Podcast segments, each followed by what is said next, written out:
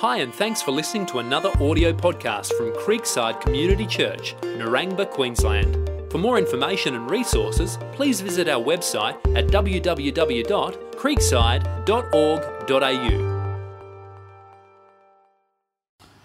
Hey, uh, we're in the Church Who We Are series, and huh, not coincidentally, I think, we're talking about a generous people. And you're thinking to yourself, well, oh my goodness, he's going to talk about giving. Did I come on the wrong Sunday? Um, you know, what, what have I done? Should I, you know, whatever, go now, whatever. We're, we're talking about a generous people. And over the four weeks so far, and there's a couple more to come, over the four weeks so far, we talked about God's people, a worshipping people, a spiritual people, a people of the Spirit. And this week we're talking about a generous people. What does that mean for us? And uh, I want to talk a little bit about it's not just about Generosity is not about a transaction. It's not just about an amount, a transaction. It's about developing a spirit of generosity. That's the important thing. How do we develop a spirit of generosity? A couple of weeks ago, we talked about how, as a spiritual people, um, we, that meant we have the Spirit of God dwelling within us. And Paul says to the church, keep on being filled with the Spirit. And that doesn't mean he goes in and out, and he goes in and out, and goes in and out like we're uncertain. It doesn't mean that. It means that the Spirit of God who dwells within you keep on being filled in your life with the Spirit. Allow Him to infiltrate areas of your life that He hasn't infiltrated before. Keep on being filled. Don't let the Spirit of God who lives in you shrink and diminish. Keep on being filled with the Spirit. And so we want to talk today about one aspect of that, which is a spirit of generosity. How do we become a, a generous church. And generosity is not just about money. We're going to talk a bit about that today, but it's not just about money. There are many realms of generosity, heaps of them. Generosity of energy, generosity of time. If you're a family person, you know you can be generous in your time for people, for your family. You can knock off early and go home, but you might not have any energy for them, even though you've got time for them. You know that that's different. It's a generosity of grace. It's a generosity of forgiveness. It's a generosity of praise, a generosity of trust. Generosity is not just about money. It's about, that's why it's about a spirit of generosity and many, many more things. But today we are going to talk about a generosity of giving. And I want to read to you a passage in a moment from Paul's letter to the Corinthian church, the second letter, but before I do that, I want to tell you the story of two churches. There are two churches that began, both of them, supernaturally. There's a church in Jerusalem or Judea, which is the wider area, that began supernaturally. It began at the time of Pentecost when the Spirit of God came down and, and kind of birthed the church. And people who were visiting that city heard the gospel in their own language. And a church was born, and Scriptures say thousands of people joined that church over the next little while. It's, it started supernaturally, but at the time Paul wrote, that church had fallen into hard times. Difficult times. There were famine. There was difficulty in the Jerusalem and Judean church and became very needy. The other church that started supernaturally was the Macedonian church, or the church of that area of Macedonia, where when I say supernaturally, Paul was on his way to preach around Asia, and the Spirit of God stopped him from preaching in some places, and then stopped him from preaching in other places, and led him to a port town called Troas. And while he was there, the Spirit of God gave him a vision of a man saying, Come over to Europe. First time, come over to Europe. Come over to Macedonia. There are people here who need you. So there's another church that started supernaturally. And that church wasn't very well off. Because you see, if you're, a, if you're someone who's come to faith in that kind of Greek Macedonian culture in those days, you were ostracized, you were persecuted. If you were a tradesperson, you were kicked out of the trades guilds, guilds because of the rampant immorality and rampant um, idolatry in those guilds. You were kicked out. And so you were probably, could quite easily be unemployed and maybe unemployable if you're a Christian in the church at Macedonia. So they're the two churches. And what had happened was this Macedonian church, that's the churches around um, Philippi and Thessalonica and Amphonia and Berea, those sort of churches, you read about them in Acts. They're the, they're the churches who dug deep in their poverty to help the mother church back in Jerusalem. And so Paul is now writing to a third church, the church at Corinth, where he's preached before for three months, gone away, and then heard. A very gifted church, a very able church, a very eloquent church, but who dropped the ball when it came to generosity. They dropped the ball. And he actually invites them to think about what the Macedonian church has done for the Judean church in thinking about their own level of giving and their own spirituality and their own um, obligations. So I want to read to you what Paul says to the Corinthian church. Part of it's from chapter 8, part of it's from chapter 9. You'll see it up on the screen. And now, brothers and sisters, we want you to know what the gra- about the grace that God has given the Macedonian churches in the midst of a very severe trial. Their overflowing joy and their extreme poverty welled up in rich generosity. For I testify that they gave as much as they were able and even beyond their ability. Entirely on their own, they urgently pleaded with us for the privilege of sharing in this service to the Lord's people, and they exceeded our expectations. They gave themselves first of all to the Lord, and then by the will of God also to us. So we asked er- Titus, just as he had earlier made a beginning, to bring also to completion this act of grace on your part. But since you excel in everything, in faith, in speech, in knowledge, in complete earnestness, and in the love we have rekindled in you, see that you also excel in the grace of giving. I'm not commanding you, but I want to test the sincerity of your love by comparing it with the earnestness of others. For you know the grace of our Lord Jesus Christ, that though he was rich, yet for your sake he became poor, so that you through his poverty might become rich. And he takes up the argument again in the next chapter, chapter 9. Remember this whoever sows sparingly will also reap sparingly, and whoever sows generously will also reap generously. Each of you should give what you have decided in your heart to give, not reluctantly or under compulsion, for God loves a cheerful giver. And God is able to bless you abundantly, so that in all things, at all times, having all that you need, you will abound in every good work. As it's written, they freely scatter their gifts to the poor, their righteousness endures forever. Paul is writing to the church at Corinth to encourage them with the work that the Macedonians are doing for the church in Judea. So it's a little complicated, but he's saying you're great in lots of other things, but get your act together when it comes to generosity.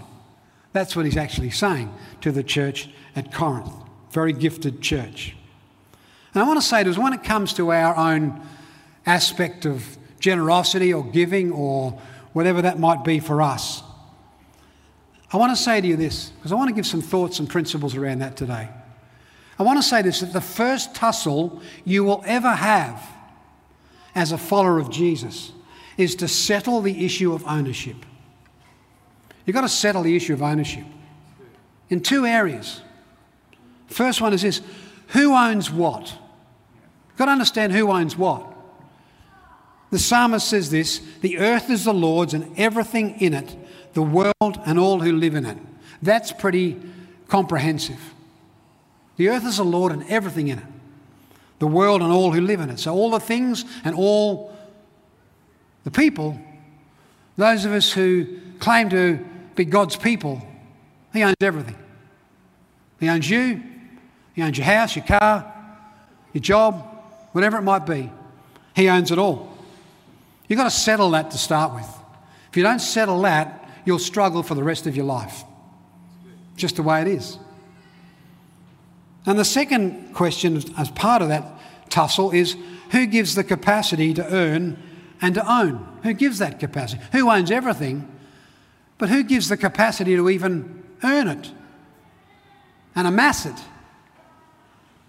Deuteronomy says this He gave you manna to eat in the wilderness, something your ancestors had never known, to humble and test you, so that at the end it might go well with you. You may say to yourself, Oh, my power and the strength of my hands have produced this wealth for me. But remember, the Lord your God, for it is He who gives you the ability to produce wealth, and so confirms His covenant, which He swore to your ancestors, as it is today. If you're ever tempted to think it's my cleverness, it's my human capacity, it's my ability to amass wealth or, or get or do my job or get a great job, whatever. If you ever thought about, you know, that's how good have I done, then just remember it's God who gives you that capacity. God doesn't mind us having things. The question is do I own them or do they own me? But God has given us that capacity, even to earn, to buy what we have. And unless we settle that first, we will always struggle with this area of giving. It'll just be a problem for us. It's all God's. That's the important part. That first tussle is the hardest. And, and then when it is, we have to, before we get to some, I guess, components I want to share with you of this generosity, we have to overcome some of the myths. There are some myths of giving. I just want to share three of them with you, and there's lots more, but first one's this Giving has no relationship to your spiritual life.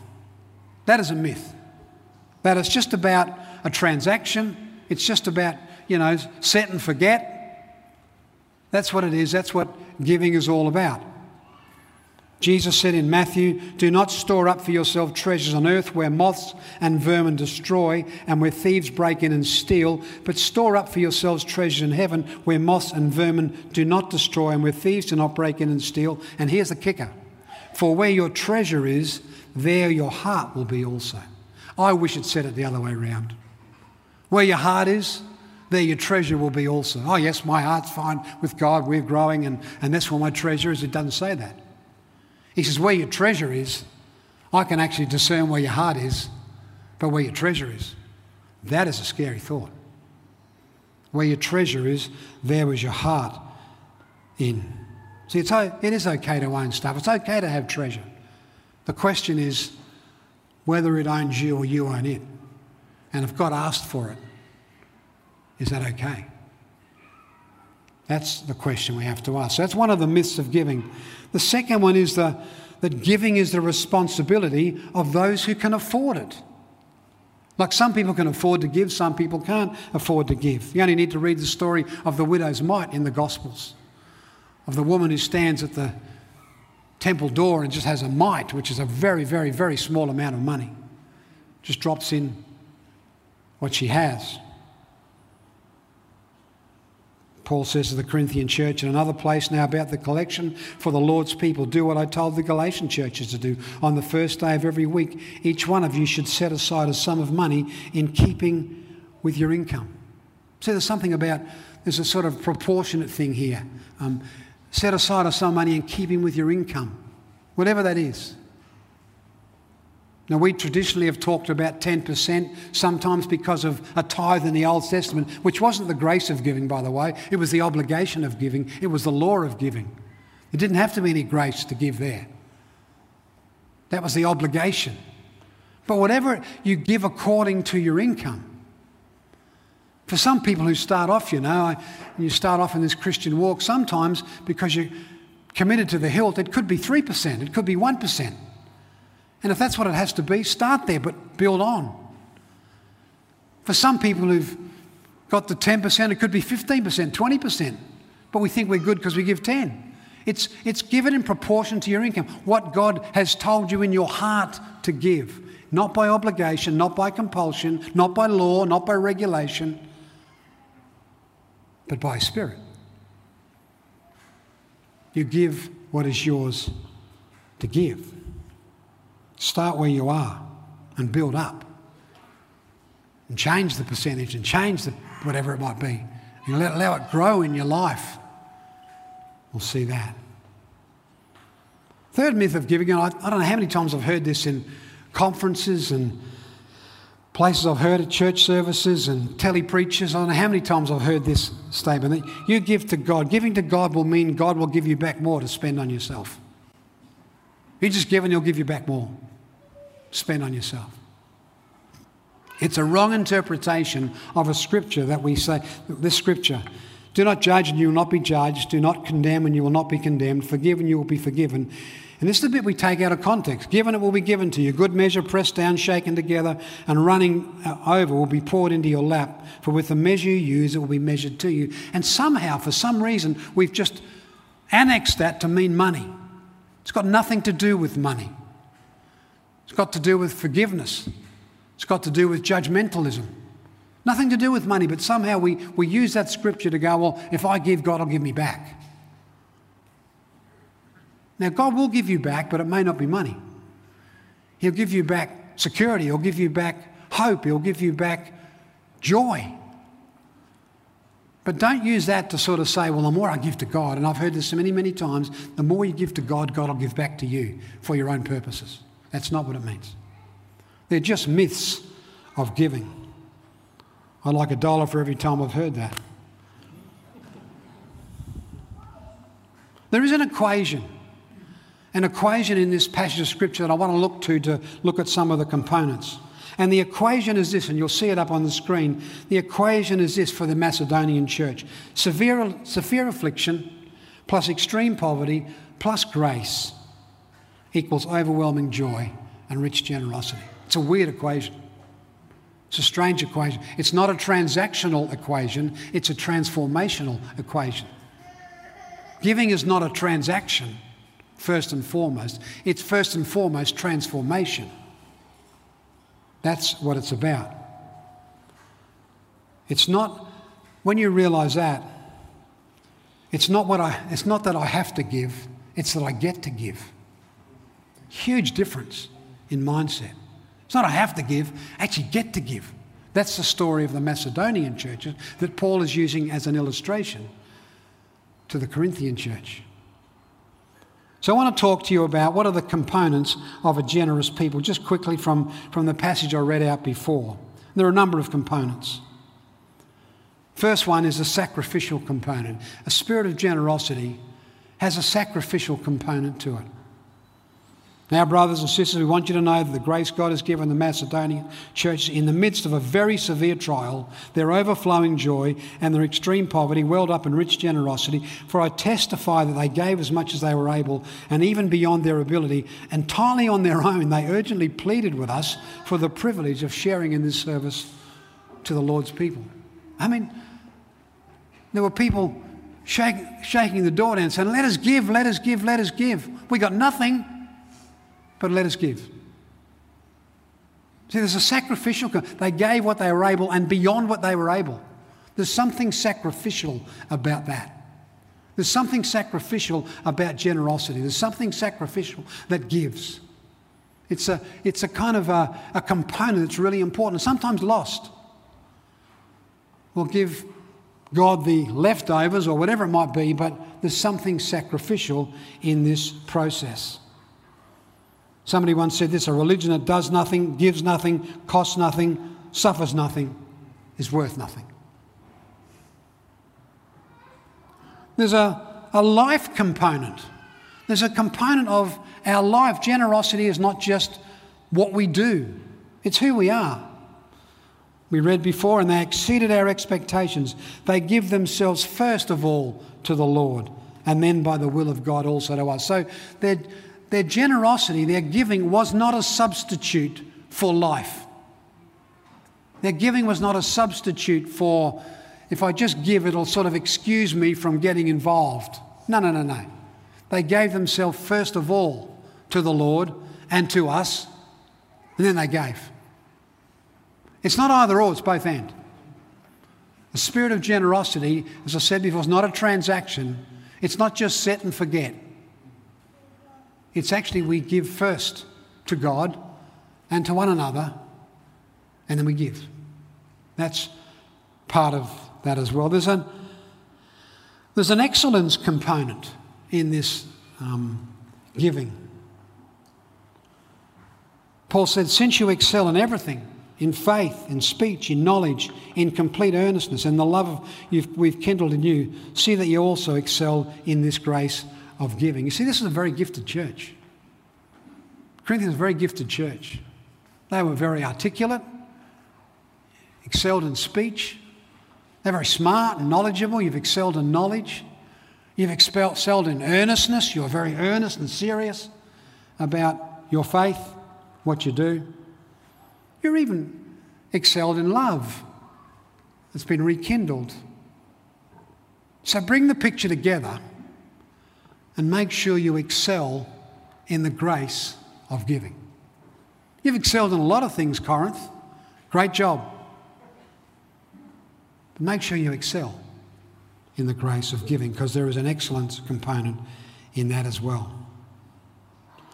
There's a flow, what I'd call it, couldn't think of any other names for this, and is a flow component. Paul says to the Corinthian church, you read it earlier, remember this whoever sows sparingly will also reap sparingly, and whoever sows generously will reap generously. It's the principle of sowing and reaping, and it's not about if I give money, I'll get money back. It's about a, a spirit of life. As my, as my life works itself out, if I'm sowing into other people, if I'm sowing in life, if I'm sowing in investing in people, if I'm sowing in giving, if I'm just, if I'm in a sowing if I'm a sowing person and flow in that flow, then there'll be a reaping in my life. There'll be a growing in my life. There'll be a health in my life. There'll be a faith in my life. That's the process there. It's not just again, you know, you say big dollars and you get big dollars. It's not about that. It's about a process. It's about a flow. If my life flows in the realm of generosity, then look out because God knows that.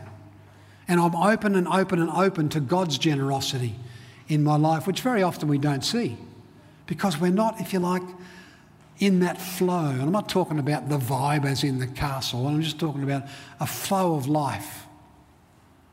A flow of life. It's a generous flow. There's a joy component to giving. Each of you should give what you have decided in your heart to give, not reluctantly or under compulsion, for God loves a cheerful giver.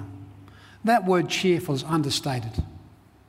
The word cheerful in the Greek language is the word hilarion. It's the word we get hilarious from. God loves a hilarious giver. I've often thought, you know, and, and uh, be settled, I'm not going to do it this morning. But I've often thought, wouldn't it be good to say, it's offering time, let's all just have a break belly laugh. or let's do a conga line around the church and sort of, you know, we get to give. Because that's what it's talking about. God loves a hilarious giver. Not just a, I don't know what you'd call it, not just a sort of an action or a transaction. God loves a hilarious giver. Don't give under compulsion or because you have to. Not reluctantly, but what you've decided in your heart to give because God loves it when you give hilariously. It, would be just a different. I'm not going to do it today. I, I probably won't do it next week, but, uh, but you know, just because we're not used to it. But that's kind of the, you just feel like a conga line around the church that, hey, we're giving, we're giving now, you know. It's just important. I've been in services where people at a certain point in the service, they bring up chickens, they bring up eggs, they bring up fruit, they bring up vegetables. They just joyfully dance to the front of a church and drop it in a bucket. And you realize, hmm, God loves this. He loves a cheerful, hilarious giver. Relax. We won't do it right now, okay? There's a worship component to giving.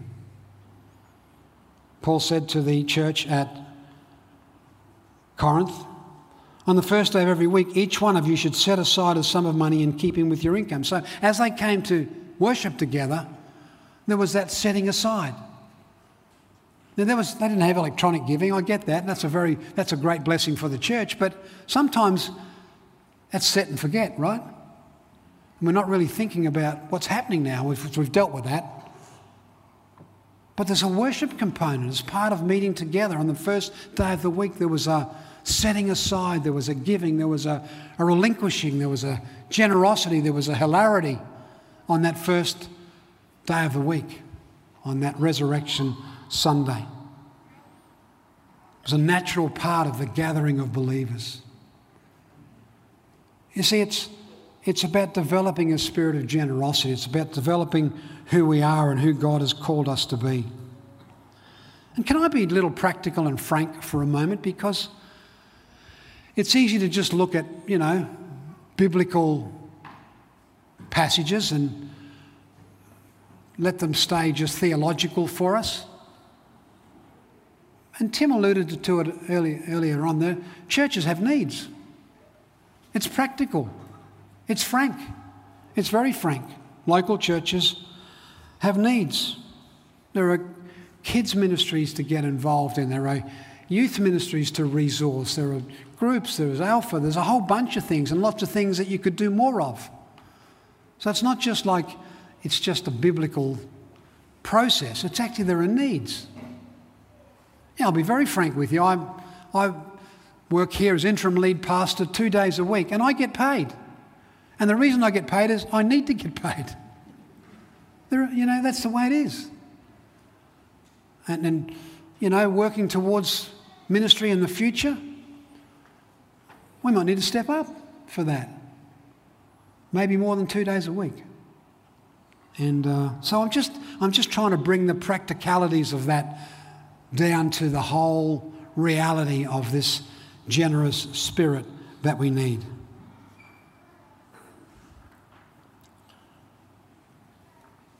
Excel in the grace of giving. That's what Paul says to the church. Excel. Don't be mediocre. Don't be just, you know, what's required of you, whatever that is, whatever you think that is. Excel in the grace of giving. Maybe start if you haven't. Maybe start where you just need to start and then start the excellence process of making a difference throughout the years. Excel in the grace of giving. I wanted to leave communion till the end today. We're going to take communion now. Because in this whole process, um, there's a Jesus component to giving. Paul finishes one of those paragraphs by saying this I'm not commanding you, but I want to test the sincerity of your love by comparing it with the earnestness of others. For you know the grace of our Lord Jesus Christ, that though he was rich, yet for your sake he became poor, so that through his poverty you might become rich. See, that's the gospel. And Paul used it at the end of the story as an illustration of what a spirit of generosity and what giving is all about. Using the illustration of the Macedonian church and the Judean church, he said that Christ, though he was rich, for your sake he became poor, so that you, through his poverty, might become rich. You know, if when you came in this morning you may have been given a little um, thing like that, which has got a little wafer in it and some grape juice. If you haven't, put your hand up and somebody will bring it to you if you missed out this morning. Just keep your hand up till someone gets there. Just make sure you've got one of those. Because it's a representation of that, of that last little story in Paul's admonition for the people to have a spirit of generosity. It's the illustration of that that though he was rich, he had the riches of heaven. He was the Son of God and God the Son, together, both in that. And he had all that riches, but for your sake, he became poor. He took on humanity. He took on, you know, the brokenness of humanity, became part of it. He took that on so that you, through the poverty that he took on, could become rich with the promise of eternity. That is an extraordinary example of a generous spirit. That's the spirit of Jesus as the ultimate example of giving and life and life giving. So I want to invite you to peel off the top little bit and take the, the wafer because that resembles his body broken for us. And we'll, in a moment, just pull the second bit off and take the, the cup. but maybe just hold them. And I want to pray, Father, we thank you so much for the example of Jesus who was so rich because he, he's you, he's God. Had all the benefits of heaven. But Father, for our sake, he became poor, living amongst us. In order that we, through his poverty, for the brokenness of a peasant death, might become rich and be assured of the benefits of heaven. Father, we thank you for that. We thank you for that generosity that you gave us through your Son and that we live in now. In Jesus' name. Amen.